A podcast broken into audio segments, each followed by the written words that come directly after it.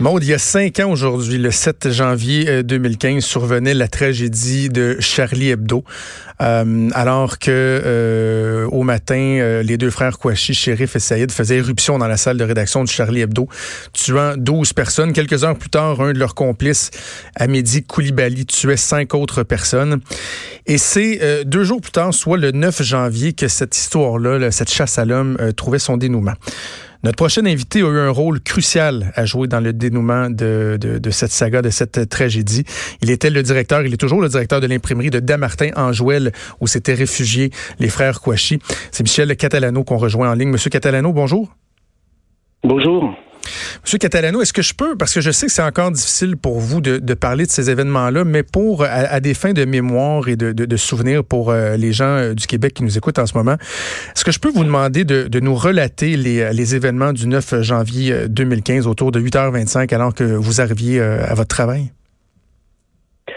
Alors, en fait, j'étais déjà, moi, sur place à l'intérieur de, de l'entreprise, dans mon entreprise, et on discutait avec mon employé lorsque on a sonné à la porte et, et croyant que c'était euh, un commercial qui devait venir me présenter un produit, j'ai, euh, on a ouvert la porte sans se pied.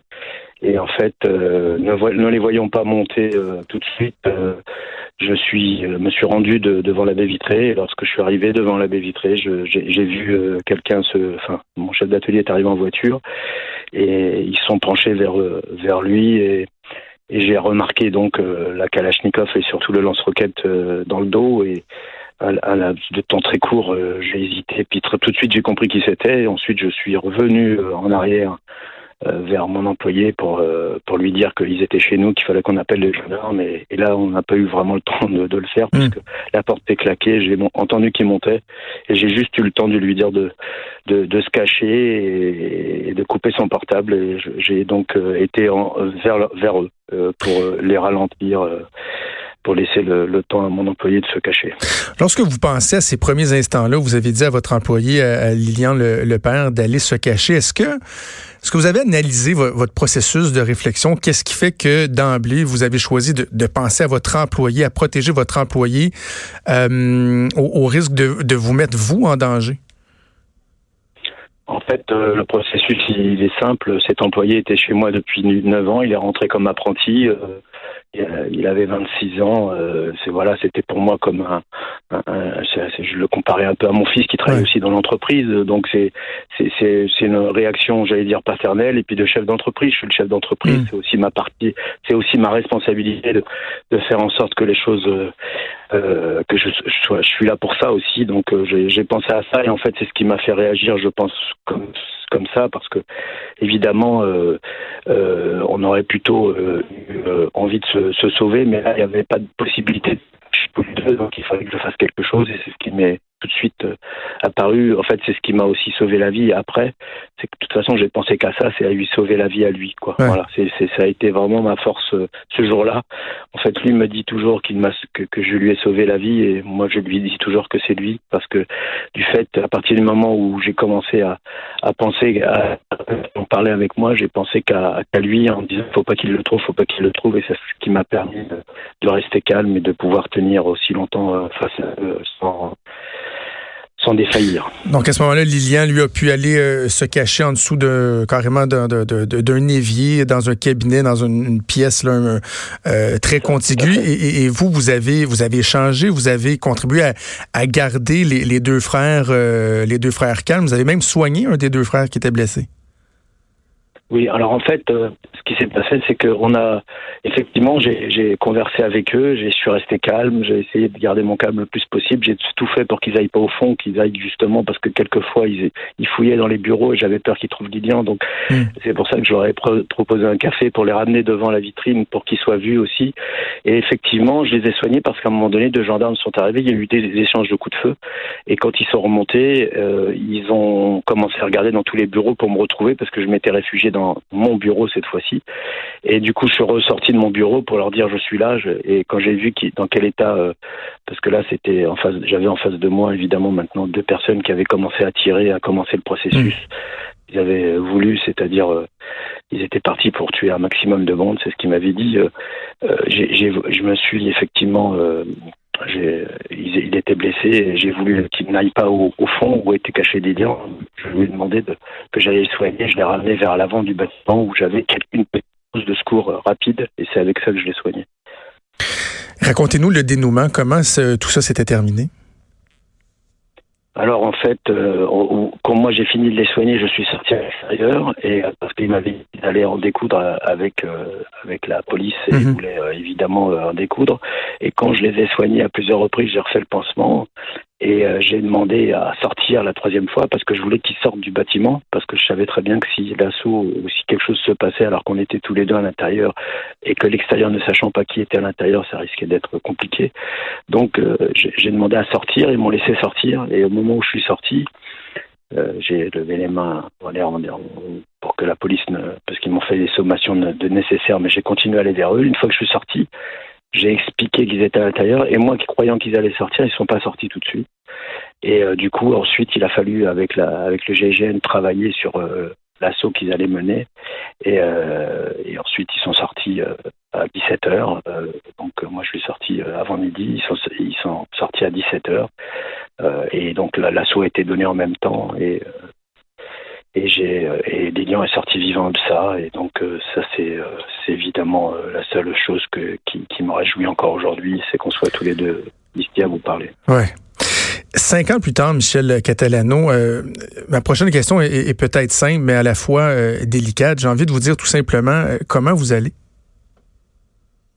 Elle est, elle est pas simple parce que en fait souvent on me pose la question. Euh, vous voyez aujourd'hui c'est une journée euh, difficile euh, mhm. parce que c'est mon anniversaire et habituellement avant ce qui m'était avant cet événement évidemment l'anniversaire était plutôt un, jour festif auquel on avait envie et aujourd'hui on commémore des morts donc c'est c'est voilà, le, le, ça a changé beaucoup de choses dans ma vie. Euh, ça m'a changé en tant qu'individu. Euh, je vais mieux parce que j'ai un, un peu de sommeil réparateur, mais à l'approche de ces dates-là, je ne dors pas beaucoup, je dois dire. Et si je dis ça, c'est que dans le reste du temps, on imagine que les choses peuvent aller, mais en fait, quand on est, euh, enfin, j'ai été excessivement marqué par ça, et je le suis encore aujourd'hui. Mais je, je, continue à vivre, je me bats pour mon entreprise, je refonctionne pour garder mes employés, pour que tout fonctionne encore, et je me suis fixé des objectifs et j'avance. Voilà. Est-ce que vous, ma façon de m'en sortir. Vous parlez donc de, de, de périodes difficiles à l'approche de la date d'anniversaire d'année en année, mais au quotidien dans l'année, est-ce que vous réussissez à avoir des journées où euh, ces événements-là n'effleurent pas vos pensées ou, c'est constant, c'est toujours, ça fait partie de vous maintenant? Alors en fait, ça fait complètement partie de moi et en fait, c'est quelque chose que j'ai appris à apprivoiser et à, à, maîtriser. Je, je, sens des fois de temps en temps dans certaines situations où les choses vont, vont, vont j'arrive à le, à le, contrôler, à le maîtriser, à le garder pour moi suffisamment pour pas qu'on le voit, mais c'est présent tout le temps, encore aujourd'hui de temps en temps, même en dehors de ces périodes qui, qui sont physiques beaucoup plus difficiles, hein, ces périodes-là, c'est-à-dire cette semaine, et des fois ça dure pendant 15 jours, un bon 15 jours, c'est plus difficile que les autres fois, mais dans l'année, euh, j'ai appris à, à, à, maîtriser tout un tas de choses et à revivre, et j'ai des fois, effectivement, vous raison, il y a des, journées où, dans la journée, parce que le soir ça reste toujours euh, un peu paradoxal, mais c'est au moment où on a l'impression d'être au repos que les choses reviennent. C'est difficile, il faut que je sois toujours occupé. Mais c'est vrai que de temps en temps, aujourd'hui, depuis cinq ans, il y, a, des journées où j'oublie complètement ce qui m'est arrivé, qui je suis euh, par rapport à cet événement.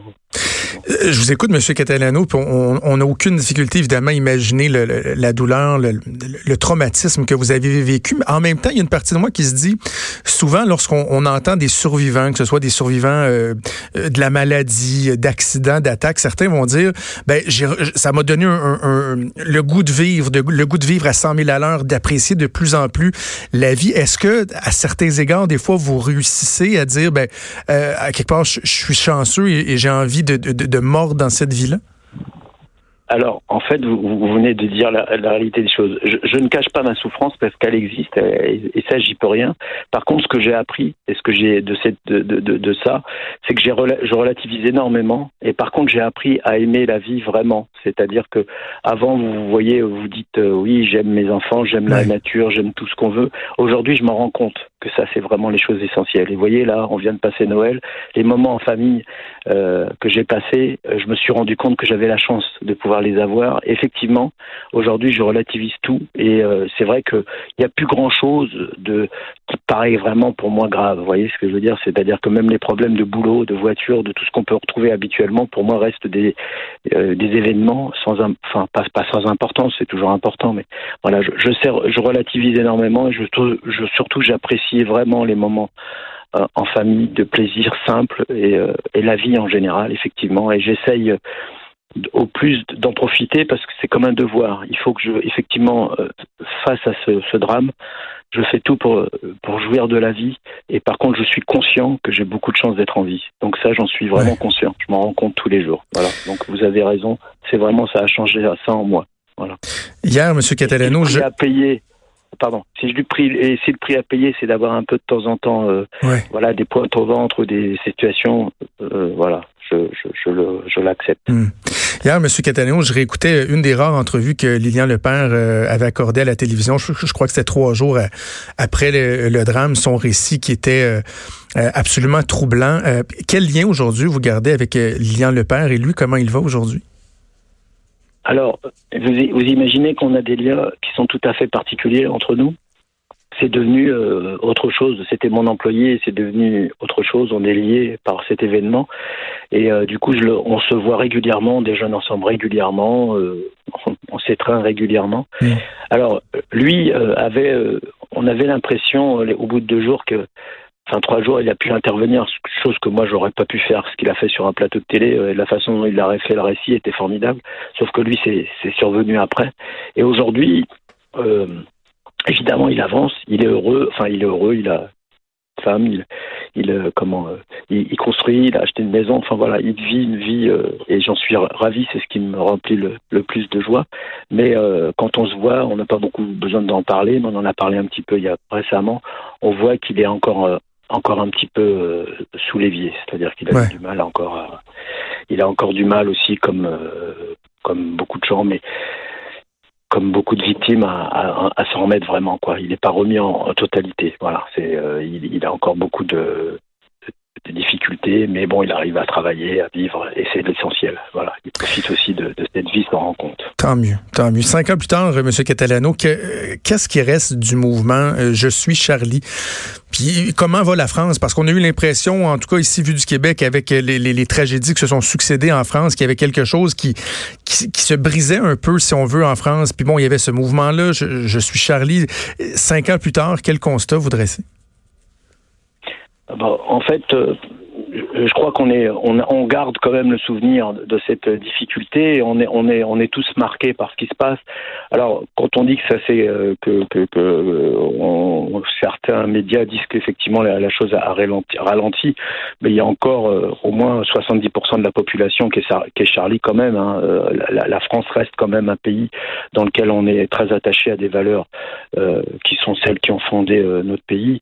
Donc, dans la majorité, les gens continue à l'être. Ce qu'il y a, c'est que la multiplicité, malheureusement, euh, des attentats euh, chez nous et les douleurs qui ont, pu, euh, se perpétrer depuis fait qu'il y a beaucoup de plus en plus de gens qui sont victimes et, mmh. et c'est ça aussi qui fait que on est dans, on, est on est plus pareil par rapport à un acte qui aurait, qui aurait pu laisser en présager que c'était le seul et unique qui allait se passer mais avec tout ce qui s'est passé derrière l'horreur a été tellement forte que les qu'on est euh, on est devenu un petit peu plus euh, euh j'irais pas fataliste parce que c'est c'est pas le mot qui, que je voulais employer mais disons qu'on a on a on a on en a pris beaucoup euh, enfin beaucoup d'attentats derrière c'est vrai que c'était différent la, la tâche était un peu dans, votre démarche personnelle et dans la démarche du peuple français, quel rôle va jouer le, procès qui va s'ouvrir au, mois de mai prochain? Il y, a, bon, il y a 14 suspects qui vont comparaître devant une cour d'assises spéciale à Paris. Quel rôle ce procès-là euh, va jouer? Est-ce qu'il y a des attentes? Alors, euh, bien sûr, le procès, c'est une étape supplémentaire à, comment euh, c'est une étape supplémentaire vers la, résiliation, la résilience, pardon. C'est-à-dire que on, avance grâce au procès, on attend des, questions, euh, enfin on attend un certain nombre de, réponses à des questions qu'on se pose, euh, comme euh, comment sont-ils arrivés là, comment ont-ils eu un certain nombre de choses, qui les a aidés, comment ça les aider. On attend des réponses de ce type. bien sûr, on n'aura pas toutes les réponses parce que évidemment un certain ceux, ceux qui qui ont été les les acteurs de, de ce drame évidemment sont plus là, mais on, espère pouvoir avoir un certain nombre de réponses qui nous permettent bah, d'avancer encore vers vers notre résilience, c'est-à-dire de pouvoir tourner une page supplémentaire à ce à ce livre depuis cette période. Donc on en, on en attend à la fois plein de choses, on, en espère plein de choses, mais je crois que dans le fond, on n'aura que quelques réponses et que quelque chose parce que malheureusement on n'aura pas toutes les réponses à toutes les questions qu'on se pose au fond de nous, que ce soit la France ou que ce soit les victimes de Charlie et, et, moi, évidemment. Michel Catalano, je me permets de, de, vous féliciter puis de vous remercier pour euh, votre courage, votre résilience, autant hier qu'aujourd'hui. Euh, donc, de venir, euh, de venir en ondes nous parler, nous raconter ce que vous avez vécu, comment vous le vivez encore aujourd'hui. Je vous souhaite bonne chance pour la suite. Au passage, je vous souhaite un joyeux anniversaire puis merci d'avoir pris le temps de nous parler. Merci à vous. Merci, au revoir. Quelque chose, hein? Quel récit, hein? Oui. Ça, ça, ça, ça vient de chercher, hein? Oui, vraiment. Tu sais, on commence à se connaître, là. On en fait beaucoup des entrevues, là, mais euh, il y a comme que c'est impressionnant à entendre. C'est que. En impressionnant, fait, c'est pas le bon mot, là, mais c'est frappant. C'est de savoir comment lui a vécu ça de l'intérieur. Je pense que ce qui me touche, c'est que, premièrement, d'avoir écouté l'entrevue de Lilian Lepère hier, euh, qui raconte dans une quinzaine de minutes, dans une entrevue à la télé, les 8h30 qu'il a passé, recroquevillé sur lui-même en dessous d'un évier. Imagine Pas savoir, rien voir. Et à un moment donné, là, euh, il y a un des deux frères Kouachi qui est venu boire de l'eau. Là. Il entendait l'eau couler dans le robinet sur sa tête. Là. Ouais. Tuyau était à côté sur sa tête et à quel point lui, Lilian Lepère, est reconnaissant envers euh, Michel Catalano, puis à quel point cet homme-là a eu un courage incroyable de dire à ce jeune employé-là, va te cacher, moi je vais rester seul, je vais tenter de les contenir, de les calmer, je vais même aller jusqu'à soigner l'ennemi public numéro un. Là. Mm. Le gars qui a lâchement euh, tué 12 personnes euh, à Charlie Hebdo, là, je vais le soigner pour essayer de calmer la de calmer les de calmer les choses quel courage puis tu sais dans la préparation pour l'entrevue je lisais bon des, des, des entretiens qu'il a eu euh, dans les derniers jours puis je lisais je lisais je, je voyais que M. Catalano disait que bon c'était encore difficile pour lui mais quand on l'entend euh, on, on, le perçoit bien là mm-hmm. tu sais il y, y, a quelque chose qui s'est brisé mais en même temps je suis content aussi de l'avoir entendu dire que ça lui fait apprécier encore davantage la vie mm. lorsqu'il y a des moments difficiles et tout ça donc tu sais que tout n'est pas perdu. Là. Tu, sais, tu dis, il y, a, y, a, une injustice qui est innommable dans des trucs comme ça, à savoir de, se trouver juste au mauvais endroit, au mauvais moment. Lui, son seul tort, et bien chose pour Lilian Lepère et, et d'autres d'autres personnes qui ont été impliquées dans, dans, cette tragédie-là ou, d'autres, leur seul tort, c'est d'avoir existé à un endroit, à un moment. Mm. Ils n'ont rien fait, ils n'ont pas couru après. Là. Donc, euh, quelle histoire. J'apprécie vraiment que Michel Catalano ait pris euh, ce temps précieux pour nous parler dans une journée aussi, euh, aussi particulière euh, que celle-là. On va faire une pause et on revient. Vous écoutez Franchement dit. À venir sur Cube Radio. Cube Radio. Dès 12. On n'est pas obligé d'être d'accord avec Sophie Durocher. Cube Radio. Cube Radio. Autrement dit. Et maintenant, autrement écouté.